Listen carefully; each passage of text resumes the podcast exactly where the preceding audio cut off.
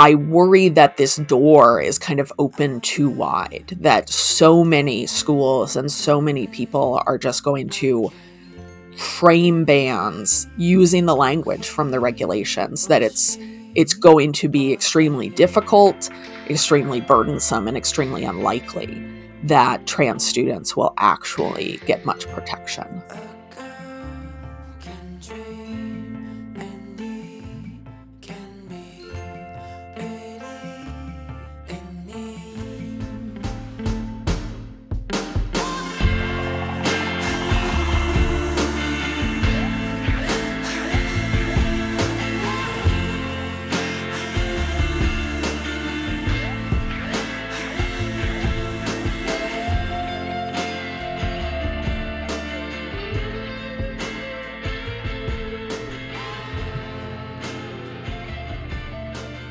I'm Sarah Grass, and this is season one of Hearsay from the Sidelines, a show about the place where law, sports, and culture intersect.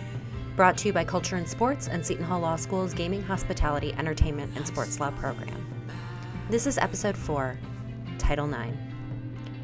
I'm going to start by picking up the history of interscholastic sports where the last episode left off, just half a century ago in the early 1970s. The Vietnam War was winding down, Watergate was in the news, and the boomers were raising the first members of Generation X. When Title VII of the Civil Rights Act of 1964 finally made sex based employment discrimination unlawful, it set the stage for discussions about gender equity in other spaces, including education. A special subcommittee of the House Committee on Education and Labor held seven days of hearings in 1970 to address the unfair treatment of women in U.S. colleges and universities legislators were faced with overwhelming empirical evidence of gender disparity, particularly in graduate and professional schools, who still had caps on the number of women who could be admitted to their programs. Representative Patsy Mink, who championed Title IX in the House, provided testimony at that hearing.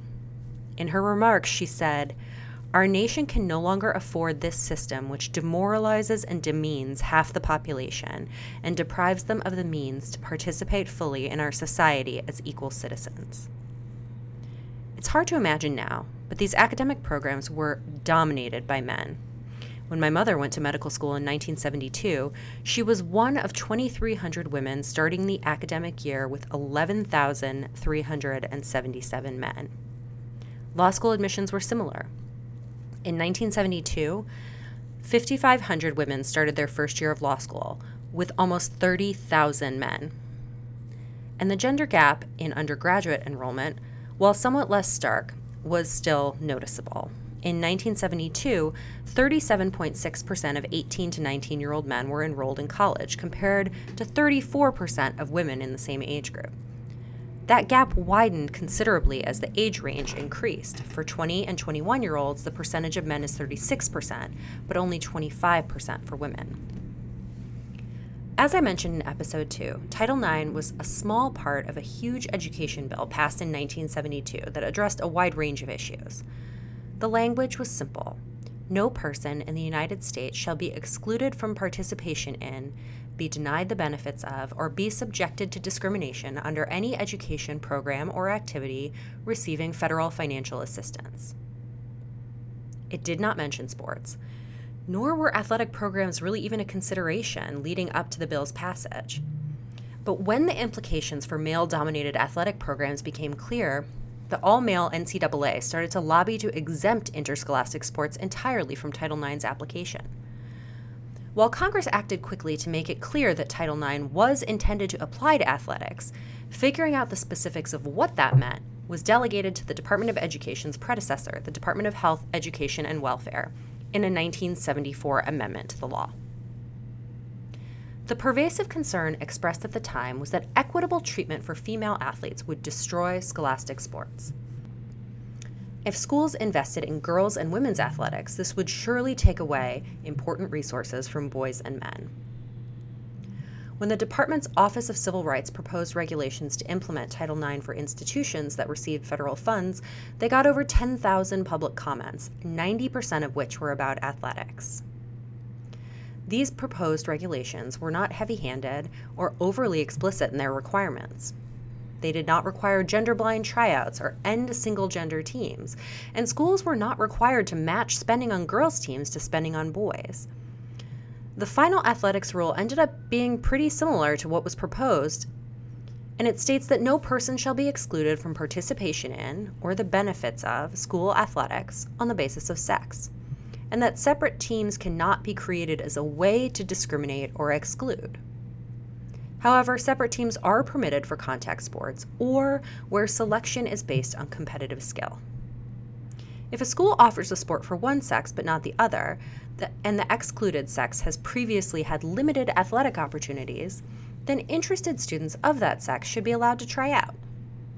The exception to this provision is if the sport is a contact sport, which includes but isn't limited to boxing, wrestling, rugby, ice hockey, football, and basketball.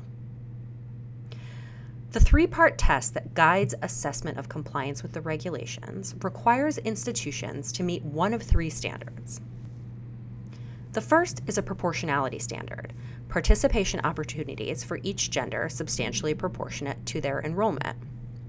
The second is by showing a history and continuing practice of program expansion responsive to the developing interests and abilities of the underrepresented sex. The third is by showing that the interests and abilities of the underrepresented sex have been fully and effectively accommodated by existing offerings. The focus on the expansion of opportunities in athletics for women and girls has been criticized as unfairly discriminating against boys, since some argue it may actually provide girls with more opportunity when compared with their interests and abilities. But as one of my guests, Professor Kim Yuracko, emphasized in a 2002 article, distribution of opportunities based on interest wouldn't adequately address the broad structural inequality in sports, since the availability of opportunities is an important factor in the development of both interest and skill. An equal opportunity in the context of education, where interscholastic sports are both historically and presently situated, is not the same as in the context of employment, where everyone should have an equal shot at every available position. The tool giving model of equality of opportunity is premised on ensuring all children have an adequate or fair opportunity to develop skills and attributes for their future benefit. In this context, fairness doesn't mean everyone receives the same. This may be easier to conceptualize when we use a classroom example. There's no expectation that every student receives the exact same amount of time and attention from their teacher. Everyone expects that there will be students who struggle academically. They may have learning disabilities or other disadvantages that mean their teachers will need to work with them more to ensure that they are able to develop and learn with their peers.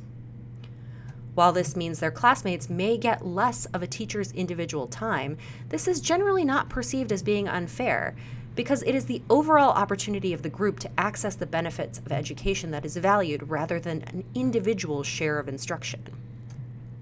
I spoke with Kim about this distinction, particularly as it pertains to the possible inter- interpretations of the proposed amendments to the Title IX regulations that I'll be getting to shortly.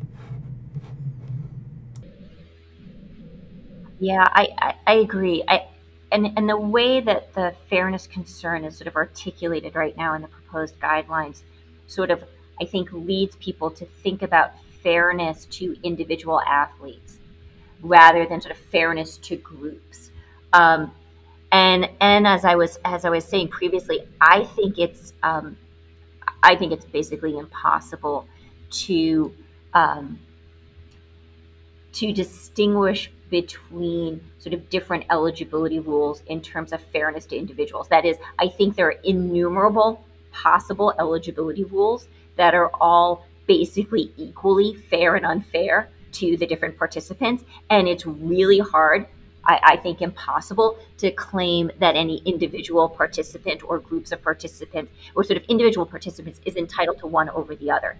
Now, if your view of fairness, if it were not yours, if, if the sort of um, Biden administration view of fairness was focused not just on individuals but on sort of groups, then I think you might be able to sort of pull back and make arguments that in particular contexts one eligibility rule was going to sort of equalize benefits for groups more than another but I, that's not quite the way it's written right now um, in the, the proposed regulation also from, from my own kind of vantage point i think it would be helpful if the proposed regs kind of push schools when they're making, when they're sort of justifying how they draw their eligibility rules to also sort of highlight um, which kind of benefit they care most about.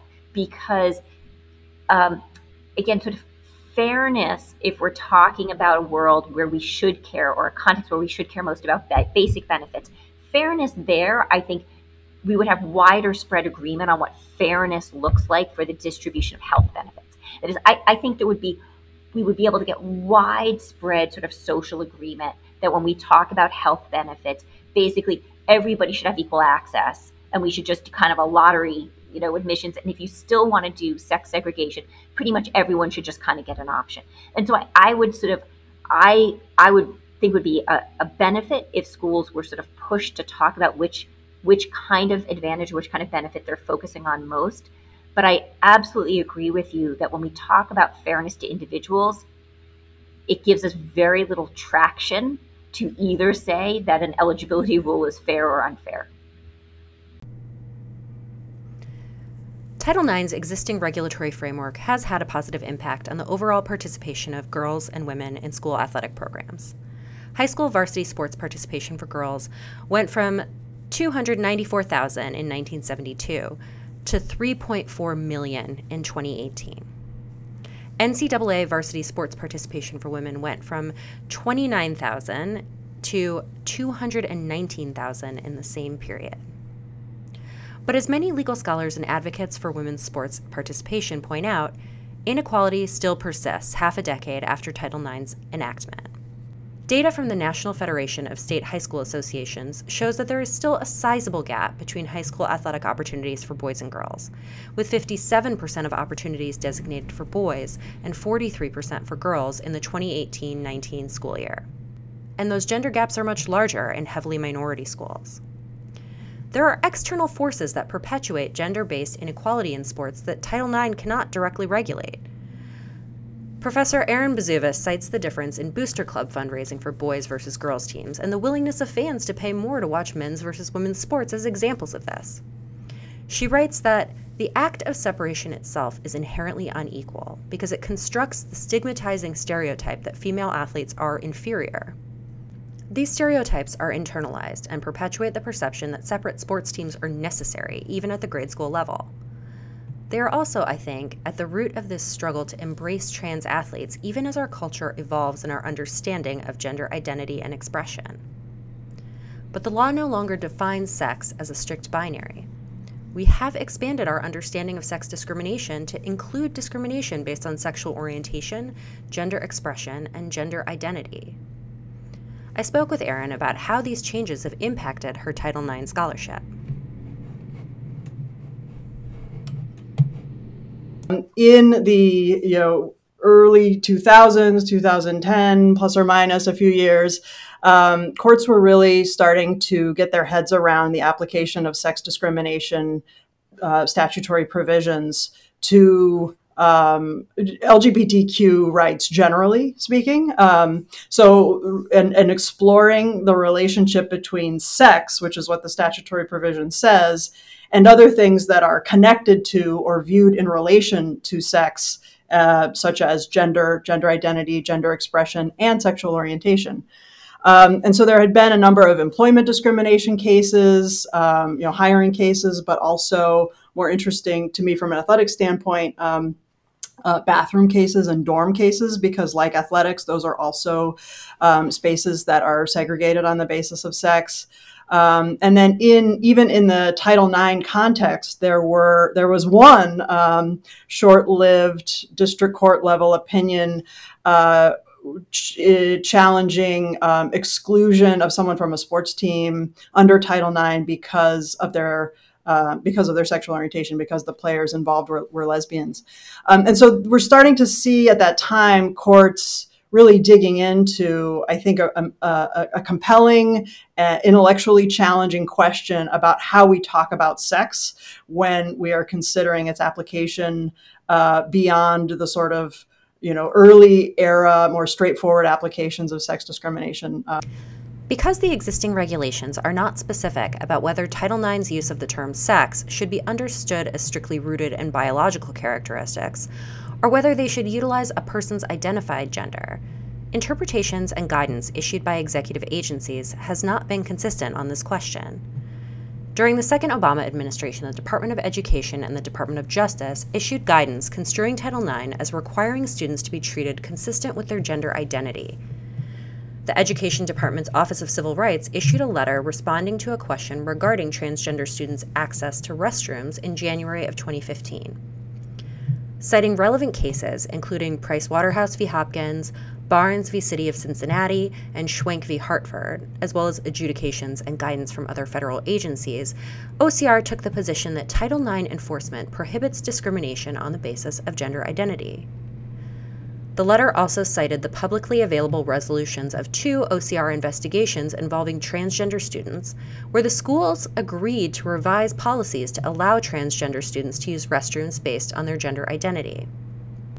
In 2016, DOJ's Civil Rights Division and the Department of Education's Office of Civil Rights jointly released a Dear Colleague letter on transgender students, which stated that schools should treat a student's gender identity as the student's sex for the purposes of Title IX.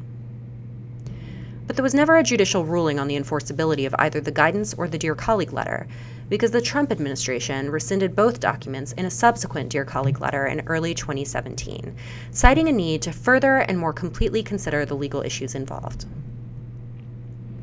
Then came the Biden administration, which has been dealing with a flood of anti trans state laws since day one. President Biden has publicly demonstrated his support for trans rights, although not to the extent some activists would like to see, and his agency's actions have not all been in line with his views. Following the Supreme Court's decision in Bostock v. Clayton County, the Education Department posted a memo from their Office of General Counsel stating that Bostock does not affect the meaning of sex as the term is used in Title IX and affirms the department's long-standing construction of the term sex in Title IX to mean biological sex, male or female. This was quickly walked back by the issuance of an official OCR interpretation that sought to make clear that Title IX's prohibition of sex discrimination includes discrimination based on sexual orientation and gender identity, based explicitly on the court's decision in Bostock.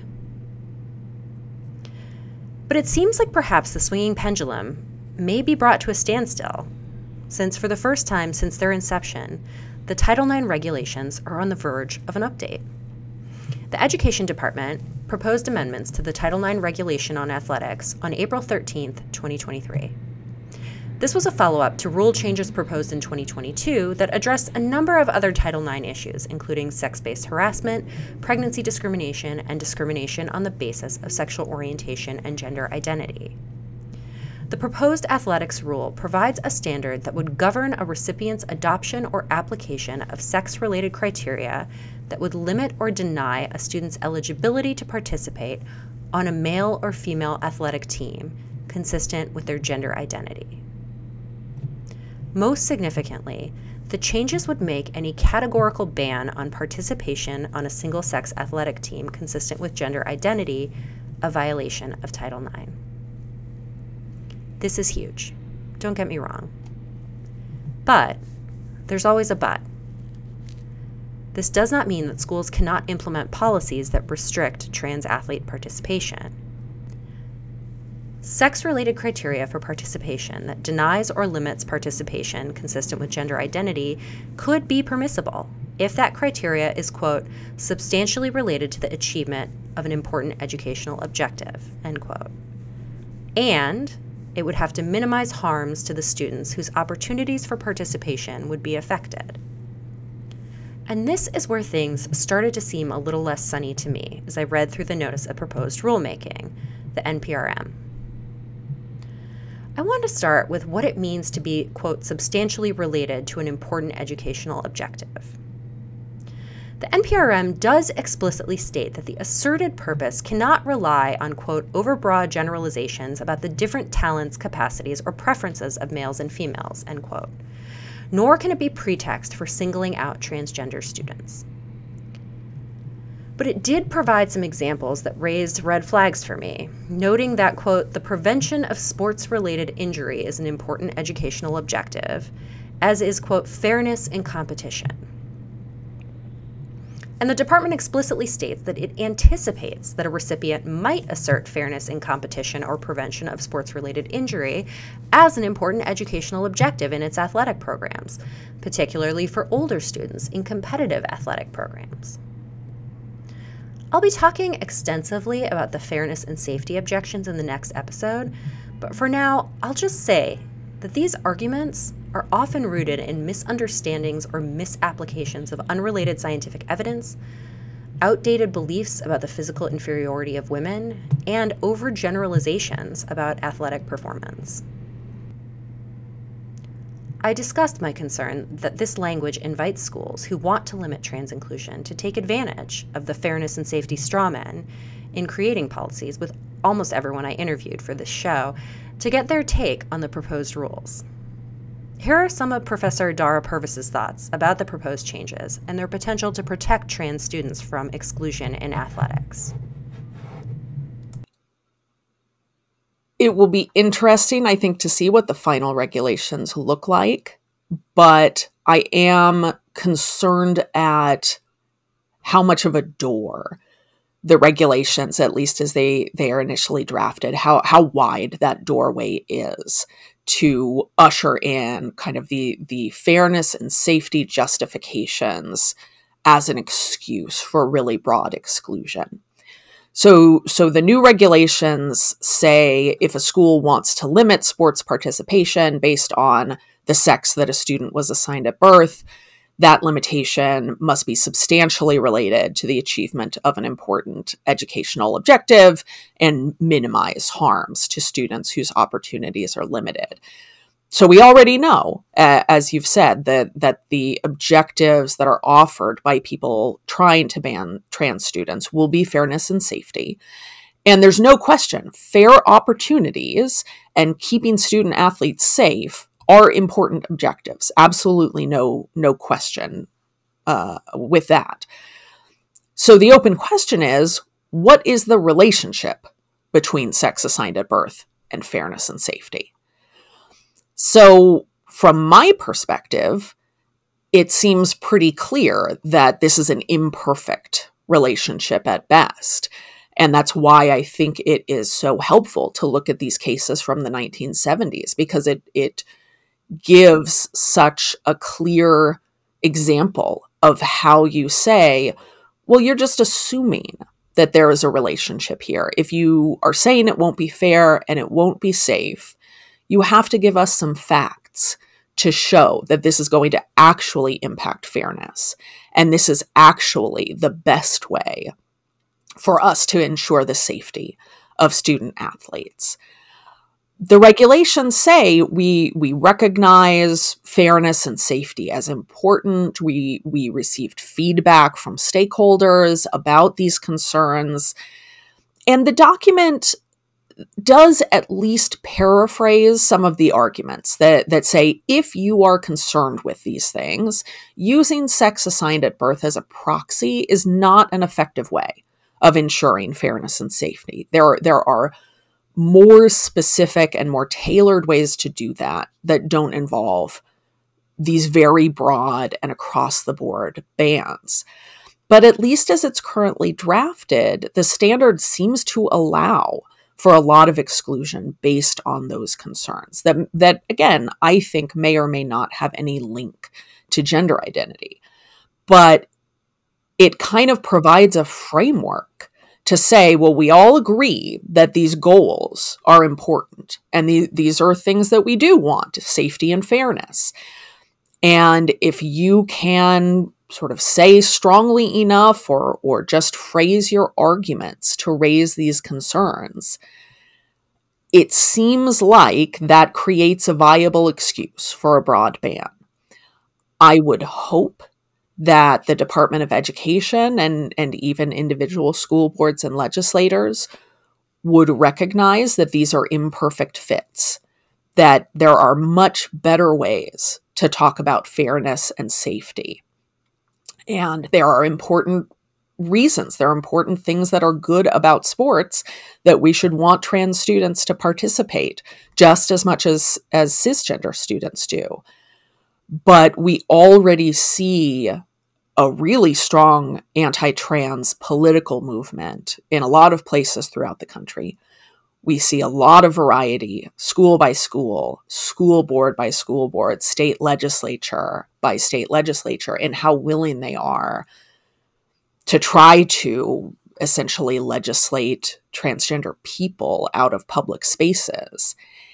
And I worry that this door is kind of open too wide, that so many schools and so many people are just going to frame bans using the language from the regulations that it's it's going to be extremely difficult, extremely burdensome and extremely unlikely that trans students will actually get much protection.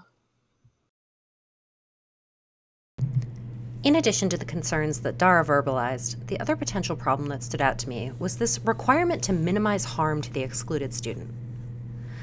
Specifically, requiring that the recipient's approach minimize harm, rather than requiring that the harm be de minimis, a legal term understood to mean trivial or minor, means that some degree of harm is acceptable this means that a recipient's sex based criteria just needs to be the least harmful identifiable way of achieving their stated educational objective.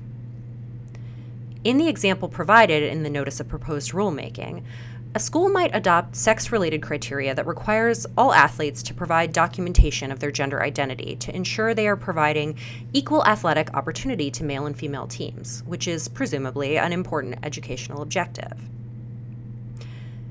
Even if you accept as true the idea that requiring athletes to prove their sex or gender has some relevance to an assessment of whether a school is providing equal opportunity for boys and girls, which I don't, the likelihood that this requirement will cause harm to at least some trans athletes is significant. Unless that documentation can be provided solely through a student's own self reporting, such a requirement will probably require the involvement of a parent or clinician for students who are not ready or able to be out to their families, it would mean they can't participate in sports. The same could be true for a non binary student who isn't necessarily comfortable with choosing a gender in an official and permanent way, but simply feels more comfortable playing on a sports team that does not align with their gender assigned at birth. While a requirement to provide documentation is less harmful than asking students to, for example, undergo invasive physical exams, it is much more harmful than having no such requirement. Yet a school could argue that having no requirement or allowing students to self report would inhibit their ability to achieve this important educational objective of providing equal athletic opportunities. The proposed rules also do not make it clear, as the Association of Title IX administrators points out in their public comment, whether the harm minimization analysis is individualized whether documentation that less harmful alternatives were considered and rejected must be provided, or whether recipients will be required to provide options to minimize harm based on a student's unique circumstances. Of everyone I spoke to, Erin has written the most extensively about the importance of trans athlete inclusion at all levels of sport. Her 2016 article explicitly rejects virtually all barriers to gender consonant participation in youth sports. I shared my thoughts on the language of the notice of proposed rulemaking with her and asked whether she felt this language left too many unanswered questions to have a meaningful impact on trans kids, particularly those in unwelcoming environments. Her response surprised me. She was more optimistic about the possible impact of these proposed amendments than I was, and her perspective did get me to think about them a bit differently. Substantively, um, I have not backed down. I continue to endorse what I wrote in 2016, which is that I believe state athletic associations should be promulgating policies that maximize inclusion, that let kids play sports on the basis of their affirmed gender identity without adding any extra legal or paperwork or uh, medical uh, restrictions. Um, you know, so so I'm I'm I'm all for maximizing inclusion. As a matter of process, in terms of how we get there, we have to think about how um, administrative agencies work, the fact that they have a variety of tools to create policy, um, the fact that they're connected to the political system, um, and often have to take a pragmatic approach um, that lets them live to fight another day. And I think that might be a bit of what's going on here and why that regulatory provision, you know, coming out of an administration that is saying in general all the right things about the importance of trans inclusion and trans civil rights in, in, in a variety of contexts um, has introduced, as you say, the possibility of considering this issue from the standpoint of um, you know fairness, which is code for the possibility of excluding people if it's not fair for the cisgender girls who they're competing against. So, you know, I think that um, when a regulation is promulgated and it has built-in gray area, it is also setting up the agency to clarify that gray area over time um, through through enforcement action over time kind of a, a, common law approach, if you will, equivalent to uh, um, to, to to addressing issues that are not specifically stated or a standard that isn't specifically stated. So I think over time, the agency is setting itself up to define what it means to have an exclusion that's related to an important educational objective, that it's setting itself up over time to figuring out what minimizing harm means. Um, and that it can do that in a way that takes into account potentially a more pragmatic incrementalist approach in a way that allows it to um, not um, draw the ire of political opponents who could potentially pass a statute that completely supersedes Title IX's application to this area. Um, so I so it's possible that what DOE is doing is trying to use all the tools in its arsenal, right, um, as opposed to just trying to get everything done through this one uh, potential this this one rulemaking process. Now, your question also asked about what's what is this going to, uh, how is this going to affect school policies? I think the reason why this incremental approach is worth considering uh, and, and worth and you know seeing the, the upside of it is that right off the bat we have 22 states who have since 2020 passed categorical bans on trans girls inclusion in, in, in girls sports and the regulation does make clear that in no world is a categorical ban going to pass muster under this new regulatory provision. So, 22 states that have um, taken this extreme action will need to be, um, you know, ha- have some kind of rec- have some kind of reconciliation um, over that fact, and I think that is a huge uh, you know, counteroffensive that is being set up by this regulation. Um, and in, it might be worth, um, you know, not going for a regulation that m- mandates inclusion on all fronts uh, for everyone. The rule I, you know, in my heart of hearts would like, um, if it means being able to, in the short term, address this very serious trend um, in state legislation. How now? Their enforcement will be tricky for sure because what is Title IX but a civil rights law uh, under the cloak of spending clause leg- uh, legislation, right? So Title IX says you can't discriminate if you take federal funding. In, um, and so the choice that any institution that wants to s- step outside of Title IX and do their own thing is to say, I am just not going to accept federal funding. Right? This is the um, uh, the, the, the approach that you know Grove City College um, you know pioneered uh, when it said it did not want to conform uh, to Title IX's requirements with respect to sex discrimination, and proudly asserts on its website that students who apply better not be expecting federal financial aid because they have opted out um, of, uh, of that federal program so that it can make its own decisions without influence of federal civil rights laws. So, a state like Idaho that has a law that categorically bans uh, trans girls from competing, schools in that state are going to have to make a choice.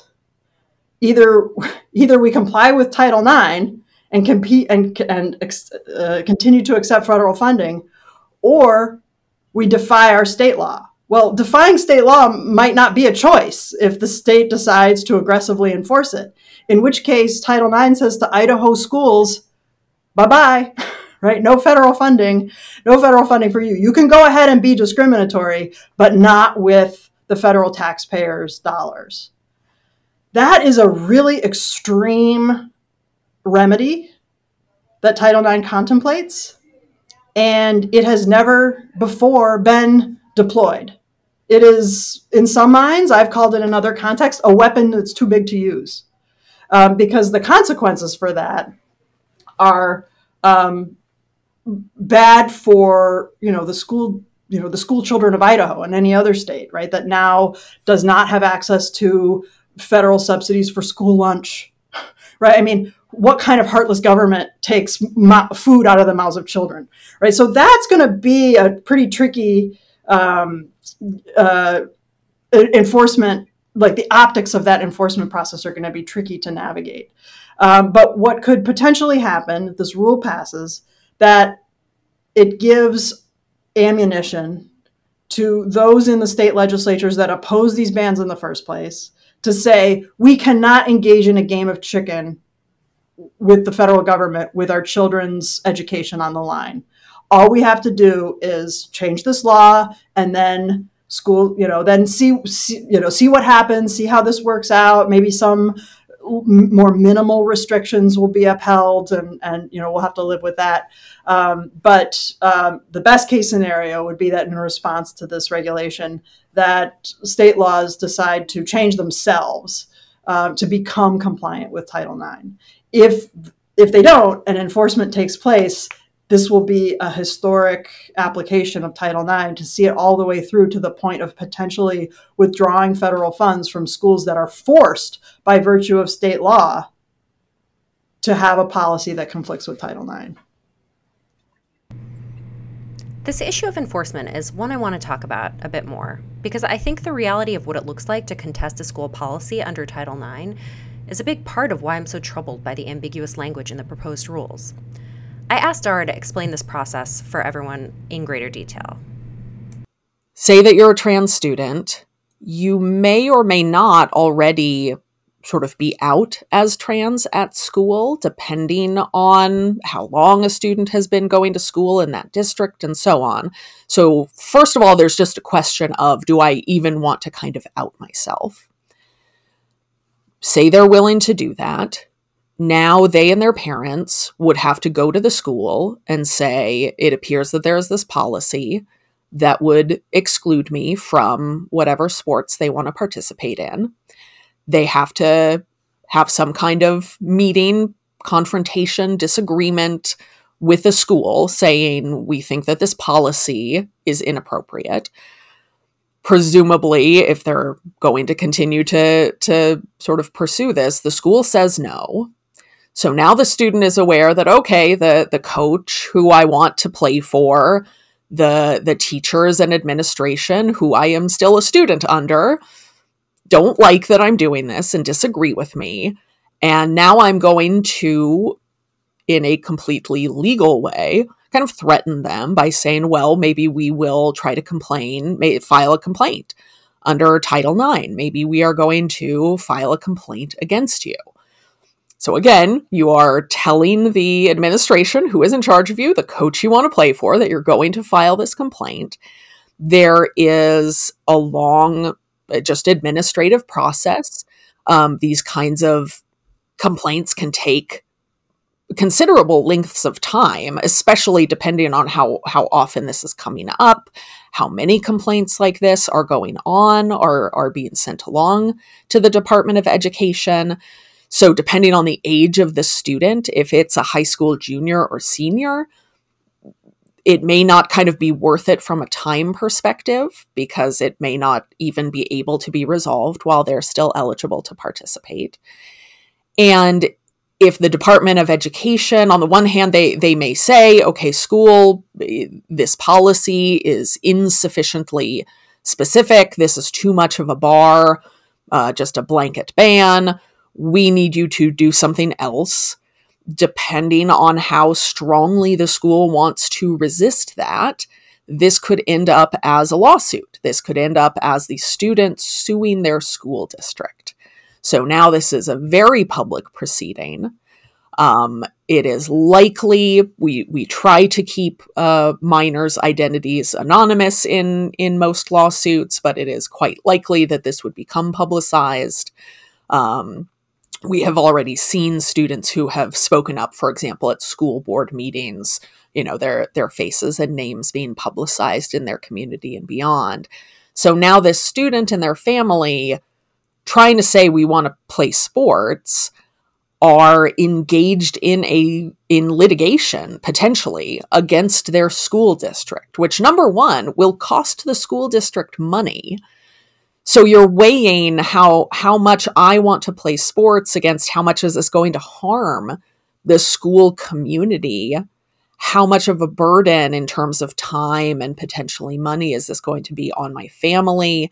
How is this going to affect my relationships with other students, with the school? How will this affect other things going on in my life, college applications, things like that? And you see a huge impact on this family and on this community that a lot of people, very understandably, uh, would be hesitant to take on, even if they feel strongly that the school's policy is wrong. This is really taking a student who is already very possibly vulnerable and pushing them forward even more into kind of the spotlight, into conflict with the school. So, yes, if these regulations or something very close to them become final, which they are not at the time of this recording, it will become much more difficult for schools to exclude transgender students who want to play on their school's athletic teams. But that doesn't mean some won't still try. And hopefully, there will be kids and families with the courage and resources to challenge those policies, to help clarify how these regulations should be applied. And hopefully, those challenges come at a time where the presidential administration is friendly to those arguments, and hopefully, LGBTQ plus advocates can continue to fight the misinformation about trans people. But as the continuing inequality between cisgender male and female athletes illustrates, we can't fully legislate away discrimination. It will certainly help when parents and kids can see firsthand that trans inclusion doesn't mean the end of girls' sports, just as including women and girls didn't end sports 50 years ago.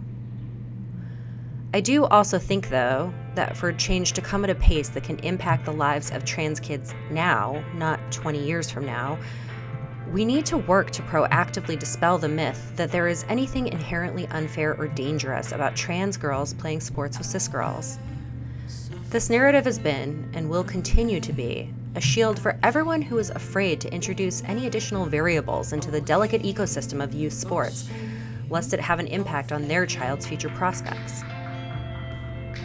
The next episode of the show will focus on biological difference and the fairness and safety objections to trans inclusion. Thanks for listening.